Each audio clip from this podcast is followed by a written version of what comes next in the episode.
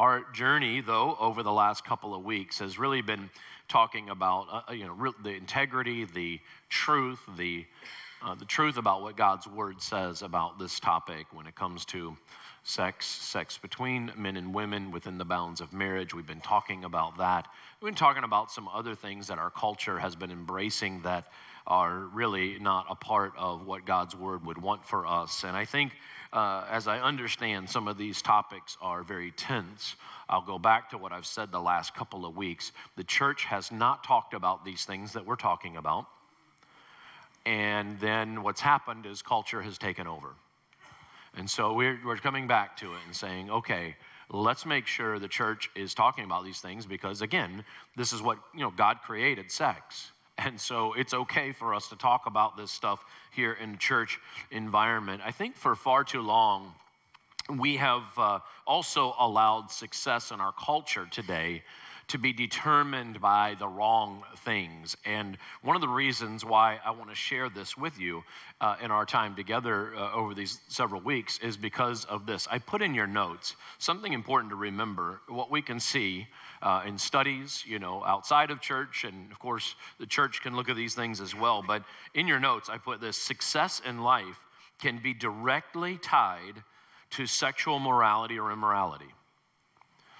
Your integrity or lack of integrity sexually oftentimes plays out in a trajectory of successful living and unsuccessful living. Folks, this is true in any area of your life. If you are low integrity in anything, it's going to produce unhealthy results in time in your life. If you're low integrity with your money, it's going to produce low integrity results with your money, any area of your life. And so the same is true sexually. Low integrity people. What is integrity? Like I, I, I am wholly, truly living for the things of God. I am living a life of integrity, right living with God. Uh, this, this understanding, we see it in the scriptures as well. It plays out to what would result in a, a better way of living. For far too long, our culture has said, no, no, no, you know what success is? Success is your bank account being large. Success is having a lot of possessions. That's what, what's been told to us. And we've embraced that in America. Uh, people are doing well maybe in their bank account, but they're morally bankrupt. I don't know that that's really successful living. What if we said, actually, here's what success is. Ready? I'm celebra- celebrating my twenty-fifth or my thirtieth or my fiftieth or sixtieth wedding anniversary. I think that's success. Okay? What if success is actually, you know what, I parented and I parented well and I taught within the roof of my home what it means for my children to understand what biblical sexual living looks like, and I raised them up that way and sent them out. That should be considered success. What if we decided that success is actually, you know what, I have embraced a life of purity in my life, and I have decided to invite friendships around me, people in relationships who want the very same thing, and I've made sure that they are on the same trajectory in my life, not leading me in the wrong direction. That's success. What if success is actually just saying, you know what, I, I lived this life, and I stood before God, and I heard those words, well done, my good and faithful servant. That is successful living. And so it is with that that we dive into yet another topic. And today I want to talk about what's happening digitally online. What am I talking about? I'm talking about pornography. I'm talking about sexting photos to one another. I'm talking about the digital confusion, what is ultimately the digital illusion. For a long time, we thought this was a man issue. It's just the guys, man. They're just messed up. You know, it's the men.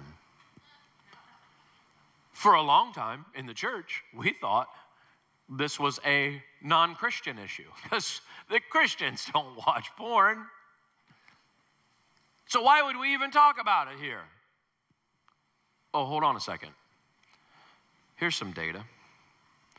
sixty-four percent of Christian men said they have viewed pornography in the last month. fifteen percent of Christian women say the same. Overall, Christian and non-Christian, seventy-nine percent today of men between the ages of eighteen and thirty say they have viewed porn in the last month. Almost eighty percent of men in that age bracket. And folks, let's be honest, these are the ones that are willing to admit it. I, I could hear somebody right now like, well, this doesn't affect me. Uh, I, I, I don't know that we fully know what's going on in our homes.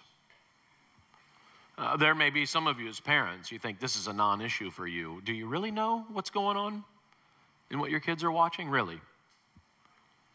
Uh, you're, you're married to somebody. Do, do you really know? Because I think there's a lot of hidden stuff with this as well, because it's embarrassing, I think, for some people to admit and talk about. And I'm going to deal with that here in, in just a moment. Let's look at what James says in James chapter one and verse thirteen. He says this, whenever we are tempted, no one should say, God is tempting me. Well, that's that's right. God did not put the Playboys in front of you. He did not do that. But then it goes on, it says, but each person is tempted, look, when they're dragged away by their own evil, look what it says. What's that next word? Evil what? Desire. There's something in me. And it says, I'm enticed in this process. That word enticed is important because it ties into other descriptions of our spiritual adversary, Satan. That word enticed comes from this Greek word that basically means you are caught with a bait. It, it would be like a fishing term today, that a, a something shiny was put out in the water and you bit and you paid the price. Enticed. That's the tactic of our spiritual adversary. It looks good on the surface, but then it leads to some sort of brokenness. And the enemy knows exactly where which lures you will be attracted to. It says this, then after that desire has conceived, it gives birth to sin, and sin, when it is full grown, gives birth to what? Death. Yeah, come on, that, that's right. I casted, if I'm the enemy, I casted, I dangled it in front of you, you bit, and then comes the hook. And then your food on a table. In essence, that's what it is. And so we know that this is the enemy's tactic. We know this is what he's up to, and this is what he's up to when it comes to the things we're encountering digitally. I mentioned in week one, the average age now that a person has their first pornographic viewing is between the ages of eight and eleven years old. Of them, it's estimated that as much as almost ten percent of them are starting to become addicted. I've shared before with men, you know, trying to help men understand things about pornography, and I, I've shared these facts, and so I'll just share them with you as well. I don't think people fully understand them, but I, I just want to make sure I get this out there. Um, number one, we know this, that pornography is addictive. And science tells us this, that it produces the same dopamines as cocaine in the brain. It rewires the brain. It causes the desire for things to happen, very similarly to hardcore drugs. Porn is an affair because your eyes were meant to be view, view your wife naked, and that person on the screen is not your wife. Even if you're single, that's not your wife. Porn is sex slave trade, or at least lends itself to it. And so anytime you and I engaged in that, we're enhancing sex slave trade. Porn is somebody else's daughter. And porn puts your wife in a very unfair place, making her have to live out fantasies. Uh, this is what I share with men anyways. But let's talk about sexting, because this is consuming our youth today. What is it? We we take pictures of ourselves and, and naked photos, and we send them to each other. Literally, photos of genitalia. Like, I don't get it, but it's happening all over. Here's what science tells us now, now that we've had a couple decades of this. This is, this is what studies are, are showing us now, that people involved in sexting, and particularly women, oftentimes deal with regret, Uh, they are objectified. They are bullied. They battle depression, sadness, social isolation, loss of friendships, loss of personal respect for themselves, others losing respect for them, and eventually, it happens this way at times, you've probably heard about it, where they eventually self-harm over what they have done. We know that sexting itself uh, can impact your future. We know that companies, employment, employment companies now researching social media more than ever before. And when they hear about something like this or some sort of situation with this, it can affect your employment. It affects college admission. It affects military admission. It can affect spots on a sports team, loss of scholarship, future relationships, not to mention the mental health struggles. And then there are now legal, we understand, consequences of sexting. The photo taker, the person in the picture, the sender, the receiver, people in possessions of the possession of these photos can be charged, especially if uh, there is a minor involved. All of this, it, it's the hook, right? It's, hey, let's do this in a moment, and then bring them in. The data's there now. Uh, this is not some churchy pastor making up stuff. It's there, and it's real. Some of you maybe have gotten hooked. How does it happen? I think it is important. This part that I'm about to talk about is so critical to this process and understanding what actually takes place and how it all develops. See, what we've discovered is that most people who are viewing things digitally are doing so because they had some sort of situation happen in the past in their life. This, this is what we know. Uh, for some of you, You just, you weren't expecting it one day, but you, you were around some friends and they brought out porn. And that's how it started. You you didn't ask for it. It just sort of, they just did it. You went to somebody's house, some friends, gathering, whatever it may be. There was pressure, pressure, pressure. And in that moment, everything changed. The way you viewed women, the way you viewed people, the way you viewed love, lovemaking, it all changed. For some of you, your version of this is, yeah, you were in fifth grade, sixth grade, seventh grade. You were at some age in your life very young, and somebody did something to you that you didn't ask for. And they violated you sexually. And it brought trauma into your mind and changed the way you viewed sex and lovemaking. Some of you, it, your story is that uh, you were on a date. And that you know, you were you were kissing and you it was feeling really good, and then it turned into this, and then it turned into this, and you gave yourself up at an early age while your brain and your mind was still developing and understanding the truth about life, love, and relationships, and it started to skew from that day forward the way that you thought about love, sex, marriage, all of it. You sustained, let's be honest, when you got hooked, you sustained an injury. Something happened. It was a ding. It was on the inside, and it and it affected certain things going forward in your life. This is just the reality. You see something, you encounter something sexually that wasn't meant to happen that way because that's not the way God set it up. And now all of a sudden, mentally, you do not think correctly about these things. Emotionally, you do not think correctly about these things. Spiritually, everything is out of whack. You feel shame from events and things that have happened in your life. And so maybe you go back to what you view because of that injury and that hurt on the inside. I challenge you, if you've ever struggled with this in your life, go back.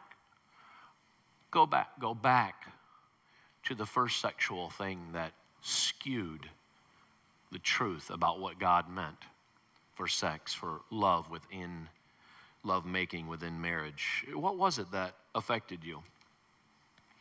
Uh, when you get caught up in this, it's embarrassing for some people. Really, it, we know that it's it's a very hidden thing. Like, there are people involved in pornography that have elaborate schemes going on to hide it so nobody will know. How do I hide it? What do I do to keep people from knowing that? How do you know you're involved in sin? You're hiding. Sin grows in darkness. It's a great indicator that you've got an issue as you fight to keep it in the dark. At some point, even as Christians, especially, we will say, okay, God, I don't want to do this anymore, okay? I can't, I just, take this away from me, God, because I can't live like this anymore. I want to stop. I don't want to go there again. This is going to be my last time, God. I, I need your help. And, and maybe for a little bit you stop, but then something happens and the urge comes and you binge or whatever it is and you watch and you're like, well, while I'm watching, I should watch a little bit more and then maybe I'll kind of get back on to trying to stop this again. And then at some point, here's, here's what happens. This is kind of interesting. At some point we say something like this, well, you know what? It'll all be better when I get married. It'll go away then. Because, you know, when you're married, you have sex twice a day and three times on Sunday.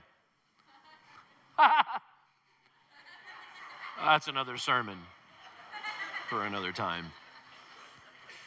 No, it doesn't go away. Why doesn't it go away? Because you've been injured.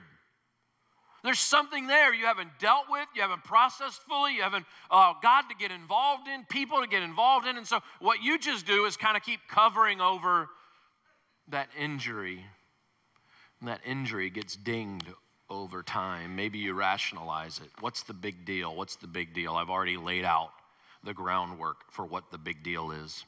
James says it leads to death. Solomon, we looked at Solomon last week, Song of Solomon. In Proverbs chapter five, Solomon says this in verse three. For the lips of an immoral woman, I mean, he's bringing the severity of the situation to light here. They're sweet as honey and smoother than oil. But in the end, she is as bitter as poison and as dangerous as a double-edged sword. Her feet go down. Where, where does she lead you? To where? To death. Her steps lead straight to the grave. What he's talking about is sexual sin and where it leads you. And he's right. The data says he's right, and long before the data is out there, the Bible was telling us. Pastor once said, sex outside of marriage, it thrills and then it kills. It fascinates and then it assassinates. When we talk about pornography, here, here's what we know. It, pornography affects your sex drive over time. It does, because you're watching something fake, and then you have to engage in reality, and they're two very different things, and it causes a significant desensitization of the of the mind when it comes to, to sex. It steals your joy. It causes you to see, again, as we've talked about, love making different, and then the exhaustion of when will I be found out? When will they know? When will it be uncovered? When will people discover it? You lose your spiritual confidence in this hiding journey.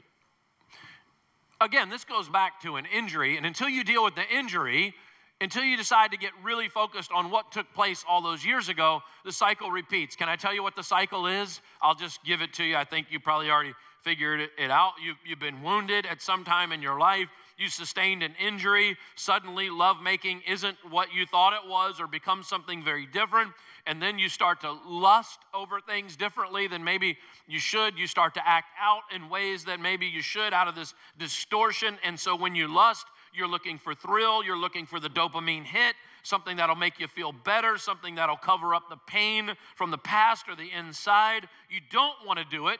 And so at some point you say, I don't want to do it, but then you can't seem to stop. Maybe again, you stop for a little bit, but you go back to the hit, you go back to the thrill, you go back to covering up for the injury, whatever it is. So I wanted to spend just the next part of our time together giving you two key practical ways, practical and biblical ways in which you can overcome this. And so I put in your notes, ditching the digital deception. And so here we go. Here's the first thing I put in your notes. You've got to decide to move from conceal to confess. We're talking about bringing it out into the light. And this is so critical for different reasons, but we're talking about moving to confession. Here's the problem with this. Right now, right now, guaranteed, there's people here in this audience, people watching online, and you watch porn, and people don't know you watch porn, and so you are scared of this thought of confession. I, it would have you terrified. I'm going to go talk to somebody about this? Are you kidding me? And see, again, this is the lie of the enemy. The lie of the enemy says, yeah, keep it concealed, because in concealing, you are powerless. And he knows that. Conceal brings powerlessness. Now, in your mind, you think, no, that's power. I'm controlling the situation, and so I can handle it, and I'll handle it myself. And yet, you you really haven't been able to overcome it, so you don't have the power you think you do, Superman. It's hard to consider this, but what God reveals to us in his truth is that actually the strongest power comes when you decide to open up about it. Here's what it says in Proverbs twenty-eight, verse thirteen. People who conceal their sin, we're talking about success, right? They will not prosper. But if they confess and turn from their sins, they will receive mercy. They'll be on a track for healing. Confession is hard. But here's what you need to know, the way God set all of this up. Remember, they asked Jesus, they said, Jesus, what are the two greatest commands? And he said, love God and love others. Love God and love others. What, what we understand is that God set this up in which God and others around us, godly people, can help us on the journeys of our life. And this is one of those areas, like you were meant to discover healing, and what God set up is a portrait of where something can happen where we heal together, not try to do something alone. Over and over again, this community of the believers becomes powerful in so many different ways, and one of the ways it's set up is that we can join together and deal with these issues together. It helps us heal together. We confess to God, but then we also confess to others. How in the world do you think you're going to defeat these forces of darkness on your own? Come on. This is heavy. You're under attack by spiritual forces, and so you need some spiritual antidote to the situation, and God has designed it all. Remember, there are two types of confession, and there are two types of results from these two types of confession. In the scriptures, we, we see this. There's a confession to God, and that confession to God brings healing uh, of our sin, forgiveness of our sin. It brings a, um, uh, to, to know that God has forgiven me. And so whatever you've done in your life and whatever mistakes that you've made, no matter how low you've gone in your life, God offers you and I forgiveness. And when you confess to him, the Bible says that he is faithful and just to forgive you. And so I love that. But there's another level of confession, or another confession in the scriptures, and it's a confession to another person. This is what it says in James five sixteen. Confess your sins to each other and pray for each other so that you may be, here's the word, you may be what? Healed. When you confess to people, it helps with our healing journey. We have one confession for forgiveness. We have another confession with people that helps drive us more and more towards healing. God sets it up this way, that if I share with somebody else who can hold me accountable, who can, can help me on this journey, can give me the tools, resources with the power of God to go through the healing process, God set this up this way. It's hard, though, to say, okay, I want that level of confession in my life. And so I put this in your notes. I've found this, that you are only as strong as you are honest. Check it out. Weakness comes in dishonesty and concealing. Strength comes through honesty and revealing. That's how God brings that strength into your life.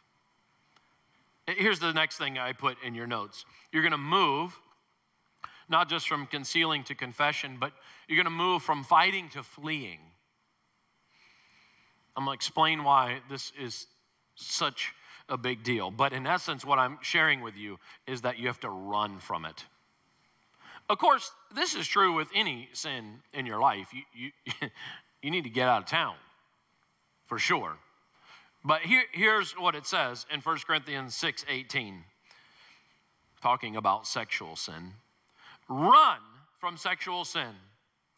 Look, no other sin that so clearly affects the body. There's not no other sin affects. We talked about this in week one. Like sexual sin affects you in every phase, physically, emotionally, relationally, spiritually, mentally, all of that. It affects all of it.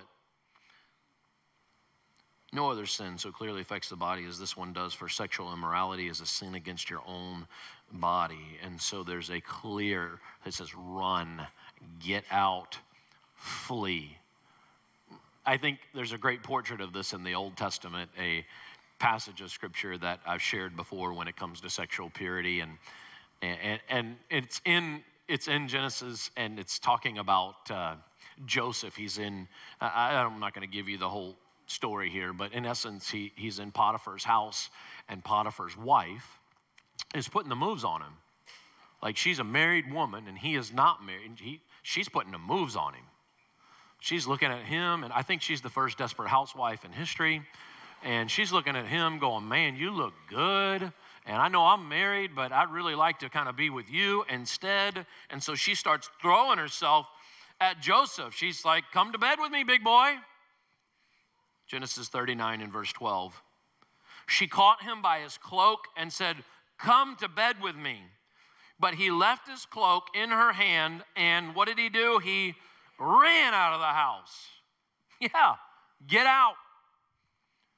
I'm gonna, again, I'm going to tell you why fleeing is so is such a big deal in all of this. But Jesus talks about this in the New Testament in this kind of way. He says, hey, you know what? If you got a problem with your eye, and your eye is causing you to do something you shouldn't do, you know what you ought to do to that eye? Does anybody know what Jesus said we do with the eye? Gouge it out. Whew. He said, if, if your hand is causing you to do something you shouldn't do, he said, you know what you should do with your hand? What do you say to do? Cut it off. Oh, okay, like, really? Well, we know Jesus taught in ways to help people understand truths. Uh, history does not record that there were a bunch of Christians running around during that time with patches over their eye and arms and hands missing off of their bodies. So it doesn't seem that it was a literal thing here. That, but that you understand the point. It's like, get away from it as quickly as you possibly as you possibly can. This is a problem. There is bait. It's in the water. You know it's going to be run from it. Now, what I want to do is explain to you why this is such a big deal, the fleeing part, because when you flee from it, what you're doing is separating yourself from the thing that dings that injury in the past. See, you were injured in the past, and it's like that, that wound is continuing to be impacted over and over again. So you're getting away from the things that ding that wound inside of you. And in that separation of that fleeing over time, that wound can now be focused on for healing the way it needs to be healed. Think of it like this. If you broke your arm, what are the doctors going to do? They're going to put it in a cast. And what's that cast going to do? It's going to stabilize the arm and keep trauma away from it. Six, eight weeks, whatever it is, put the cast on so that, why? If that trauma is gone, now this arm is in the in position over time to heal more and more. All right, so it's a removal of anything that will cause damage further to the injury. The same thing is true with sexual sin. What I'm trying to do is get myself as far away from it as I can so that the trauma can stabilize, so that now I can invite Jesus more clearly in my mind to bring healing into my heart, into that injury in the past in my life. And now what we know is that when people are addicted or, or dealing with a struggle to stop watching things online, what they'll end up doing is going through very much a withdrawal cycle. It's very clear scientifically uh, of how all this happens. Uh, there's an article uh, written called uh, What Porn Does to Your Brain and How to Quit. And it talked about uh, just the first ninety days being critical. And so here's what it said. The first week, the dopamine is going to take a nosedive and you're going to crash. You're going to have dramatic mood swings. You're going to be up and down. You're going to be all over the place. There's going to be anxiety. There's going to be headaches, hyper, hypertension, and lustful thoughts. All this stuff can take place in that first little bit of that journey. Then you start to progress. Uh, you know, a week or two later, uh, uh, you're losing energy, your motivation feels a little low, you're feeling a little bit depressed, uh, there's just things that feel very numb inside of you, uh, you're married but you're not attracted, of course, anything maybe to your spouse, and you've been trying to figure out how I can resolve this, and maybe you're starting to think I should go back to what I was doing because it'll be a whole lot easier, but then you keep fighting, and so maybe four to eight weeks later in time, you're living this journey without pornography, and you're still going through a roller coaster, and you're still having some ups and some downs, and this is the place where most people say people just bail. They've had enough. It's been too much. I got to go back to what I was doing, and they relapse. And they get back into the porn game. And what I would say to you is don't quit. Don't give up. You are going through a process which will then allow the healing on the inside.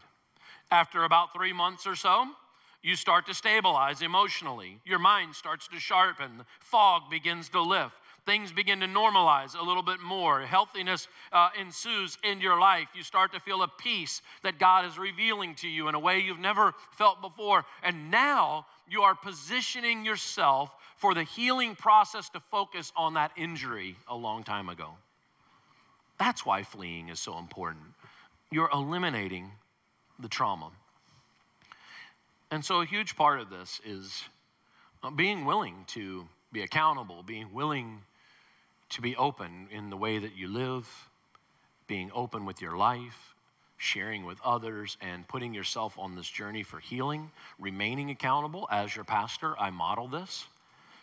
Uh, so uh, m- my wife has all of the accesses to all of my devices.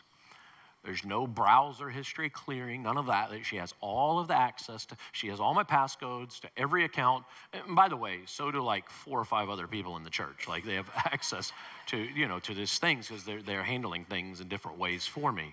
So uh, it, there's, there's nothing hidden. It, it's all there to be accountable. So she does the same with me. I have all of her access, all of her passwords, all that stuff. So we have complete uh, visibility and accountability along the way. Why am I doing that? I'm getting away from every potential piece of bait that's in the water. I want to flee from that so that I can make sure I'm on the right path going forward in my life. And so understanding, though, ultimately what God wants to do, I wrote this in your notes. Why would you resist a temptation? Why, why would you even spend time, you know, having like some sort of battle and journey with a temptation in the future when you have the power to flee from it and move away from it starting today? Why, why would you wait another day to see your relationships restored? Why would you wait another day to encounter the peace of God and the healing of that injury? The joy, the integrity for your life being restored, your ability to influence. Why would you wait another day when those things could potentially be crumbling around you? You're only going to be as strong, though, as you are honest, willing to come forward and say this is a struggle. And before I close, let me share one bit of information with you. It is possible, and really it's my prayer, that sometime because of this sermon, maybe later today or this week, somebody is going to come to somebody else and confess this. Somebody is going to confess to somebody else that they are struggling with this. And so I just want to say, if you are on the receiving end of that confession, it's so important for you to know what I'm about to share. You are going to have either one or two responses to that confession.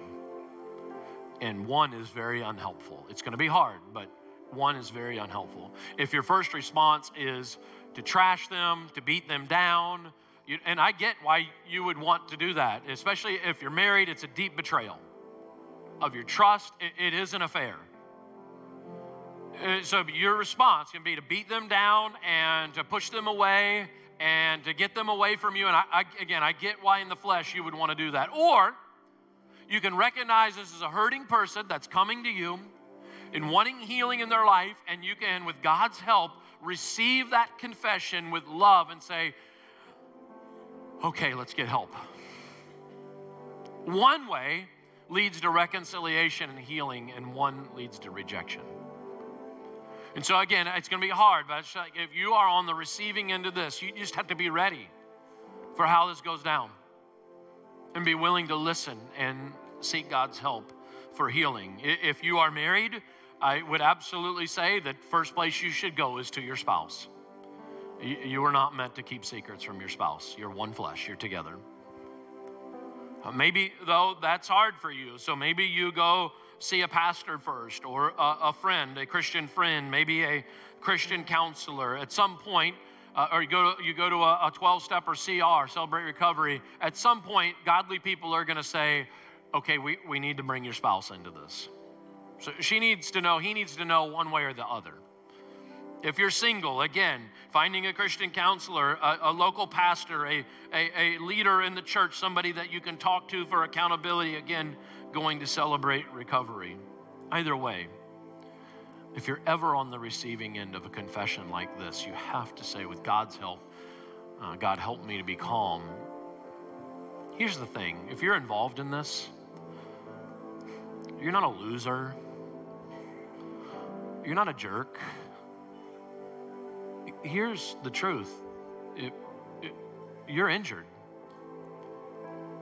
You are. You, you've been injured in the past. And we don't use the things of the past as an excuse, but we have to recognize when those things of the past are causing us to continue and continue and continue to behave a certain way. And so I challenge you, if you've been injured, take the steps you need to discover the healing of that injury a long, long time ago. Let me pray for you. God, thank you again. We're just uh, bringing truth, and there's maybe somebody here in the audience. It's a hidden thing right now. It's a hidden thing. God, give them the courage, the power, the strength this week to confess. Uh, God, maybe there's somebody here, and the, oh, they're going to be on the receiving end. Lord, give them the power, the courage, the strength to handle it with love and care and respond so this person can get some help in their life. It's affecting them. It's affecting the marriage. It's affecting the family. It, it, it's destroying lives. And so, God, I pray that with all of that, they would be willing to receive it with love and care so that healing can begin. I'm praying for maybe the person here watching online, here in our audience, who does not know what it is like to have a journey with God that gives a power and a strength to heal and recover, be around God's people. And of course, as we do every week, and Lord, if there's anybody who does not know you, God, they're outside the bounds of a relationship with God. They do not know you as Savior. They do not know the Son, Jesus Christ, who died on the cross for the forgiveness of sin. Right where they're seated, they can begin a journey with you, God, in their life. Tap into the power of our Heavenly Father, the gift of Jesus Christ, and the Holy Spirit. Today, they can begin that journey.